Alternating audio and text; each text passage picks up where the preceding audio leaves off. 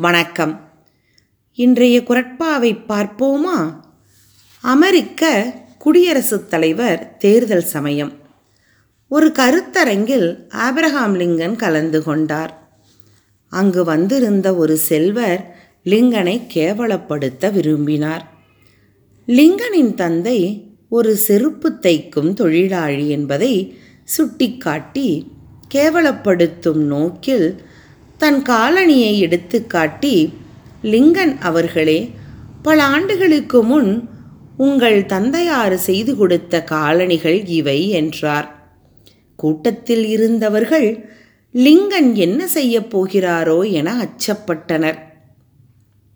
லிங்கனை இப்படி கேவலப்படுத்துகிறாரே என வருந்தினர்.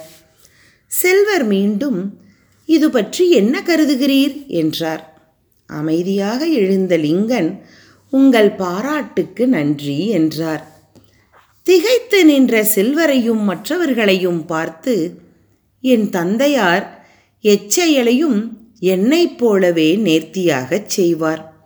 பல ஆண்டுகளுக்கு முன்பு செய்த காலனி இன்னும் நன்றாக இருப்பது தொழில் நேர்த்தியை காட்டவில்லையா?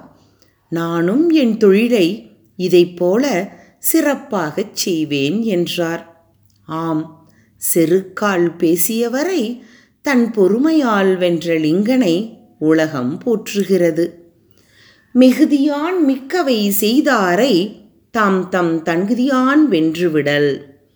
மிகுதியான் மிக்கவை செய்தாரை தாம் தம் தகுதியான் வென்றுவிடல்.